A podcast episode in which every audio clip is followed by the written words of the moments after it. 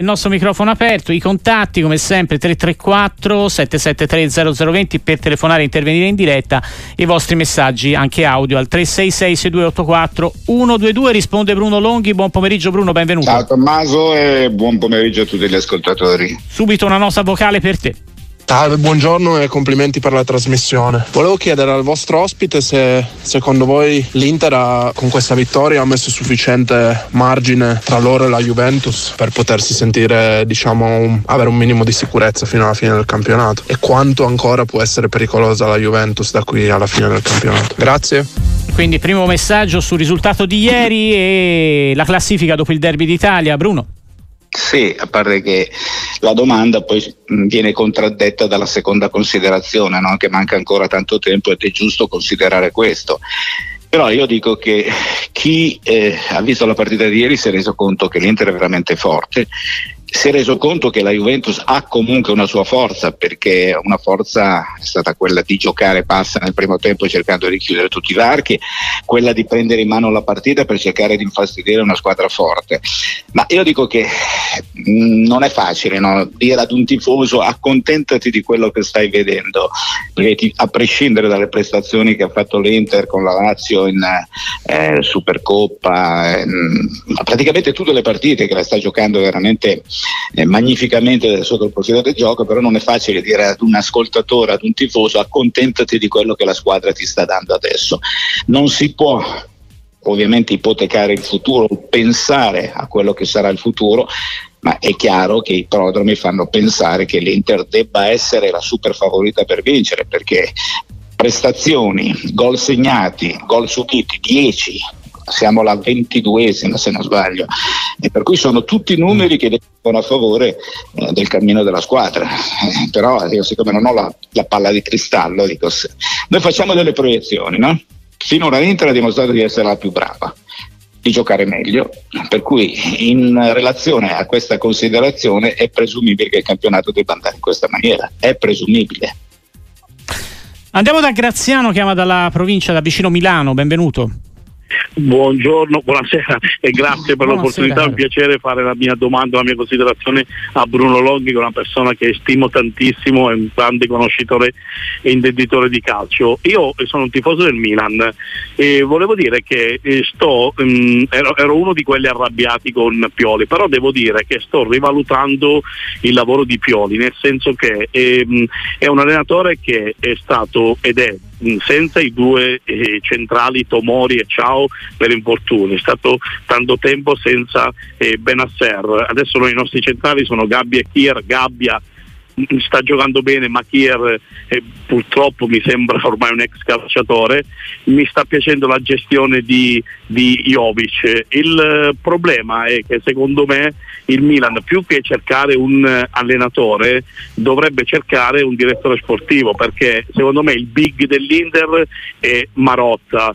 E, e poi basta vedere anche il lavoro che fa Sartori col Bologna quindi i direttori sportivi fanno okay. la, la differenza molto probabilmente. Con Maldini e Massara gara abbiamo vinto uno scudetto, quindi a parer mio eh, io mi terrei Pioli e andrei a, a, gestire meglio la dirigenza perché quella del Milan, eh, con tutto rispetto, mi sembra una dirigenza che non capisce molto di calcio. Grazie mille, vi ascolto per. Ciao Graziano, dal Milan sì. ripartiamo. Sì, a parte che vabbè, l'essere tranchant sul capire o non capire di calcio, insomma, non è facile no? questo, da esprimere no. giudizi di questo tipo, però è chiaro che la società conta molto la società è la società, è il direttore sportivo, il direttore generale, cioè insieme devono essere punti di riferimento indispensabili per l'allenatore, perché l'allenatore deve sapersi confrontare con chi rappresenta il potere e con queste persone deve poter dialogare anche di calcio.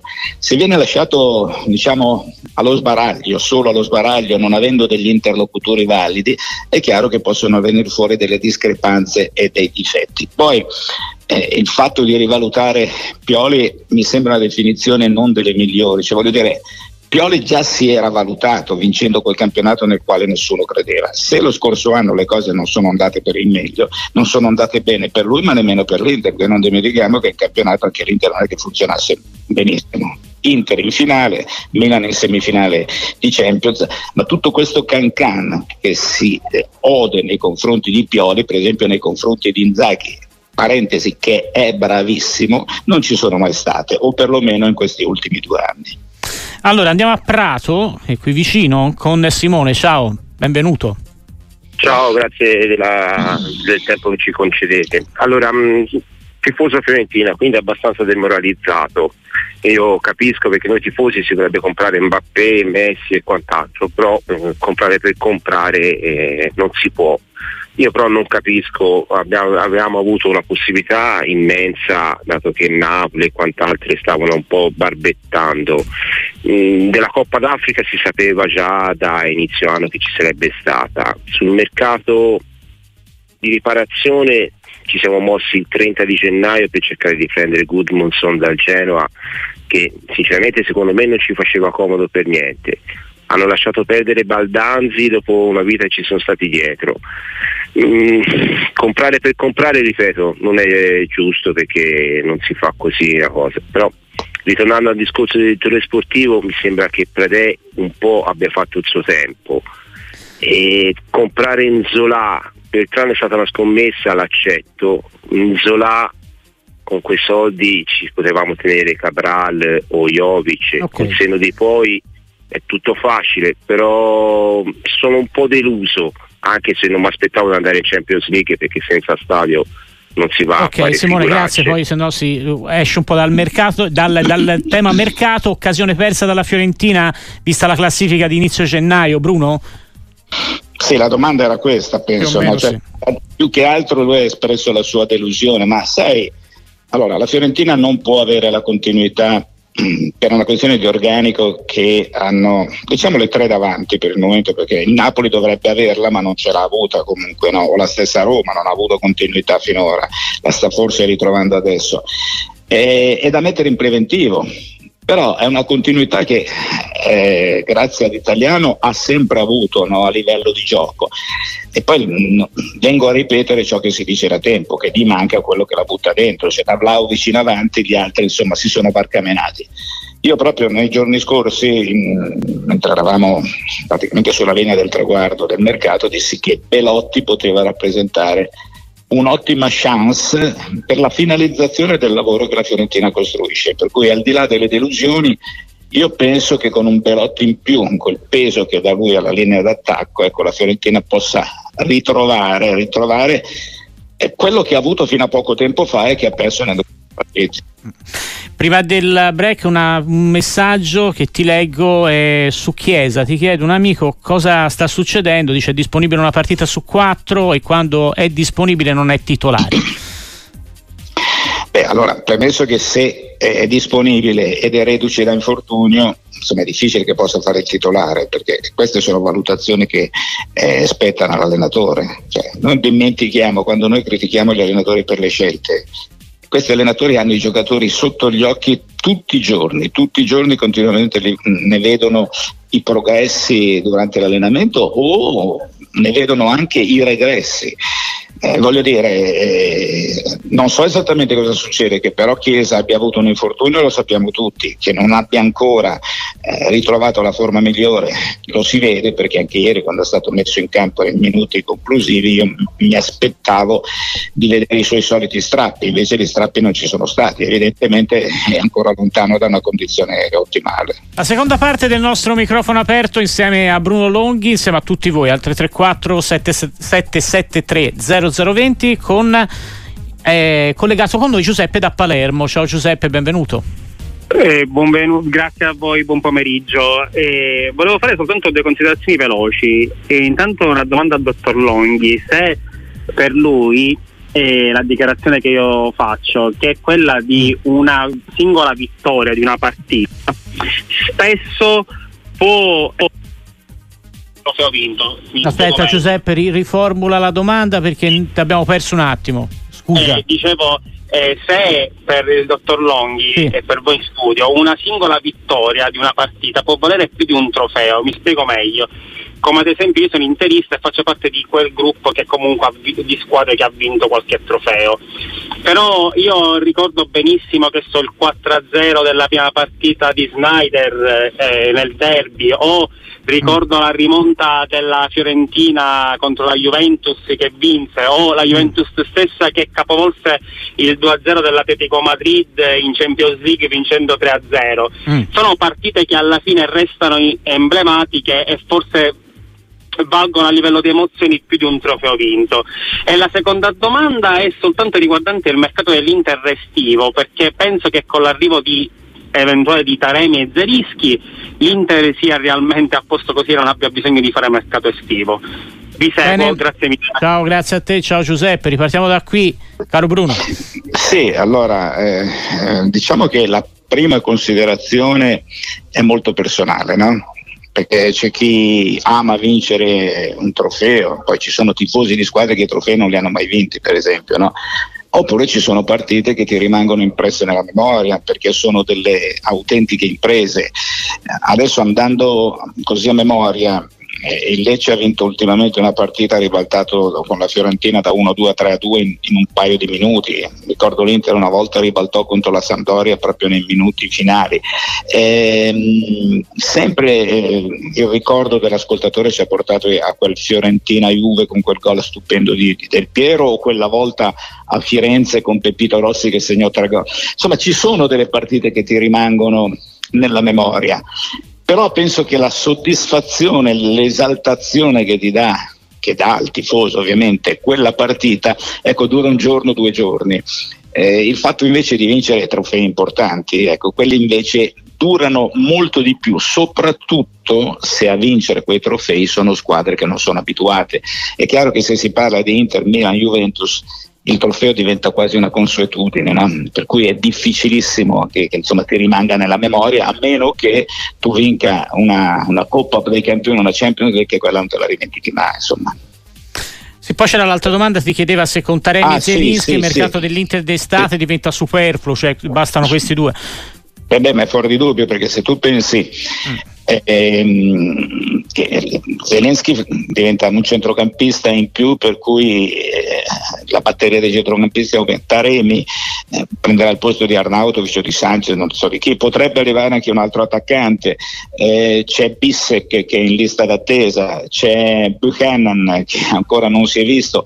Per cui diciamo che l'Inter ha già preparato la squadra per il prossimo anno in linea teorica starebbe già preparando anche la difesa perché con Pavard che dovrebbe poi fare il centrale ecco, avrebbe già il sostituto di Acerbi che comunque a dispetto dell'età Cervi sta dimostrando di essere un giovane campione. Voglio dire, eh, il materiale c'è, poi bisognerà vedere in che maniera verrà sfruttato e verrà adoperato, ma voglio dire, l'Inter è forte e ha in prospettiva di, avere, di aggiungere a questa forza già altri giocatori sicuramente di grande, di grande affidamento. Allora, Emanuele da Milano in collegamento con noi, ciao, benvenuto. Sì, ciao, ciao, buonasera e complimenti per la trasmissione. Allora, Grazie. io sono un tifoso juventino, no? E volevo sapere signor Lonchi, che è uno che di calcio ne sa tantissimo, volevo sapere perché la Juve, ma non solo una partita, quasi tutte le partite, il primo tempo lo regala sempre. Come se il primo tempo non cominciano a giocare al secondo tempo. Non riesco a capire perché. E poi un'altra considerazione, un'altra metafora più che altro, quello che dice Allegri, che, che noi siamo le guardie e, e, e, inseguiamo, i ladri, e inseguiamo, i ladri, Mi sa che i ladri hanno messo le mani sul bottino, che lo scudetto. Grazie, vi ascolto. Ciao Manuele da Milano con eh, la metafora allegriana. Bruno. Vabbè, eh, vabbè. Vendiamola così. sì, caccia, cacciatore, vabbè, eh, ladri. Eh, più o meno. Ma divertiamoci con queste cose qui, no? Mm. No, non è che la Juve regali un tempo, la Juve ha delle strategie, perché poi un conto è giocare in casa col Sassuolo o giocare in casa con squadre che ovviamente non sono alla portata della Juventus, un conto invece è la partita di ieri. Ma è chiaro che la Juventus non è che ha scelto assolutamente di stare nella propria tre quarti campo, dobbiamo tenere presente anche il volume di gioco e la forza dell'avversario. Andava benissimo la Juventus giocare così, eh, perché chiaramente eh, quella di ieri era una partita a scacchi in cui le ripartenze potevano diventare letali. La Juventus pensava, stando bassa, cioè giocando nella propria tre quarti, di far palleggiare l'Inter poi cercare nelle ripartenze di far male e ha avuto anche l'opportunità, cosa che invece si è capovolta nella ripresa. Chiaramente perché nel secondo tempo la Juventus ha giocato di più? Perché doveva recuperare il risultato e però lo ha fatto, lo ha fatto con giudizio e attenzione, cioè non si è sbilanciato in maniera tale mh, mm, da regalare praterie all'Inter, fermo restando che comunque l'Inter insomma due o tre gol poteva fare lo stesso nel secondo tempo. Ora abbiamo Matteo dalla provincia di Venezia, ciao. Sì, ciao. All- allora volevo fare una considerazione e andare controcorrente eh, riguardo alla partita di ieri. Secondo me la Juve ha fatto una grande partita perché un po' eh, per eh, la scarsa concretezza degli attaccanti dell'Inter e eh, la voglia di non alzare bandiera bianca della Juve, hai visto poi la Juve che gli ultimi 20 minuti è uscita dopo che l'Inter secondo me eh, col gioco che ha dimostrato il primo tempo avrebbe mandato in bambola chiunque, invece la Juve non si è arresa. Questa è la considerazione. Poi una piccola domanda eh, riguardo Frattesi, neanche un minuto è entrato Klassen. L'Inter sta rivalutando Frattesi? Secondo me a questo punto io dico di sì, gioca sempre meno anche se fa bene, per me andrà via. Secondo lei, dottor Longhi? Ok, grazie. Quindi, come ha visto la partita il nostro amico e su Frattesi, prego. Allora, eh, per quanto riguarda la partita, io proprio oggi a mezzogiorno ho espresso più o meno la stessa considerazione, che non mi è parsa una Juve in disarmo, tutt'altro, una squadra che quando ha cominciato a cercare di giocare nel secondo tempo ha dimostrato di stare bene fisicamente. Poi si è scontrata contro una difesa forte quella dell'Inter la più forte d'Italia che ha subito 10 gol. Per cui mh, complessivamente ha provato a fare quella partita che era nelle sue pass- possibilità. Se poi andiamo a guardare i numeri i numeri non vanno ovviamente dimenticati e ignorati. E se guardiamo le palle gol che ha creato l'Inter quelle che ha creato la Juventus ecco questo è un eh, risultato numerico abbastanza evidente. Però però che la Juve abbia dimostrato di essere in palla, di stare bene fisicamente, lo si è visto poi nel secondo tempo. Per quanto riguarda Frattesi, eh, Frattesi è un, eh, come posso definire, un incursore Frattesi. L'interiere aveva bisogno di controllo del centrocampo quando la Juve è cresciuta, è risalita, ha, ha ripreso uh, a palleggiare in mezzo al campo, ha avuto uh, il predominio anche territoriale dopo il decimo minuto del secondo tempo. In quel momento lì ha pensato Inzaghi sicuramente di aver eh, bisogno, di aver avuto bisogno di un centrocampo che un pochino eh, bloccasse questa iniziativa della Juventus in fase difensiva, un centrocampista difensivo, anziché avere un incursore che partisse in velocità per non sguardare il centrocampo. Per cui che Frattesi eh, possa rimanere o non possa rimanere, quello non si sa. Però se chi ha seguito questa trasmissione dall'inizio, non da sempre, dico dall'inizio di questa ultima stagione, eh, io mi ero espresso in maniera piuttosto chiara, ho detto, mm-hmm farà la riserva di Barella per caratteristiche, non, non per... No, no, certo, poi c'è da considerare anche una cosa, Bruno la, la aggiungiamo, no? lo sappiamo che Frattesi ieri non poteva giocare, lo ha detto poi Inzaghi nella, nell'intervista dopo ah, partita perché c'era stato un risentimento muscolare, giusto? Ah, quello... Per, quello, quello, è un altro discorso no? relativamente mm. a quello che ci diceva Matteo della provincia di Venezia. Lui faceva una, una, considerazione più generale. Ieri Frattesi aveva il suo problema e per quello poi non è, non è sceso in campo. Allora, devo dire che non ero al corrente di questa cosa ed è una, una colpa mia questa. Però in generale il discorso che eh, il discorso Frattesi, Barella, eccetera, eccetera, è un discorso che è stato fatto già a suo tempo. Certo. Allora, avanti con Umberto, provincia di Novara. Sì, buonasera, innanzitutto complimenti per la trasmissione. Sono, sono, tifoso juventino e vabbè, ha, ha messa la superiorità dell'Inter ieri sera in parte perché credo che molte squadre eh, nella prima mezz'ora che ha fatto l'Inter sarebbero crollate nettamente. La Juve invece ha tenuto e ha preso gol solo su un autogol. Poi è vero che abbiamo avuto il nostro portiere che ha fatto due parate importanti, ma il portiere è lì apposta. Se togliamo quello, cioè c'è un palo di Cianoglu e un tiro di, di Gatti che finisce fuori di poco, sono, quelle sono le due azioni più pericolose della partita, alla fine quindi si è decisa per un episodio, nonostante l'Inter sia la squadra più forte e, e, e sicuramente quella che andrà a vincere il campionato, potrà solo perderlo l'Inter non è campionato in questo momento, però mai, mai rinunciare alle speranze, c'è stato il 5 maggio del 2002, sa mai che quest'anno il campionato finisce ancora maggio e magari che succede un'altra volta. Ciao Umberto, grazie. Quindi un'altra lettura diversa, non so se aggiungiamo qualcosa all'analisi no, generale, Bruno. Voglio dire che di solito il campionato finisce a maggio. Cioè eh sì, fi- anche quest'anno, tra l'altro c'è eh, anche l'europeo, quindi... Ecco, sì. No, voglio, voglio dire, eh, allora io i meriti alla Juve li ho dati, li ho dati perché ha, ha dimostrato di avere una, una difesa fortissima, ha dimostrato mh, di stare bene fisicamente però se si vuole fare una valutazione sulle occasioni eh, da gol, la Juve ne ha avuta mezza con Vlaovic che ha sbagliato lo stop e la, e la, conclusione di Gatti che è uscita da 3 cm. Cioè l'Inter ha avuto due occasioni colossali, ha avuto nel primo tempo due occasioni con um, Di Marco che ha sbagliato palle gol che erano abbastanza semplici da buttare dentro, ha colpito male.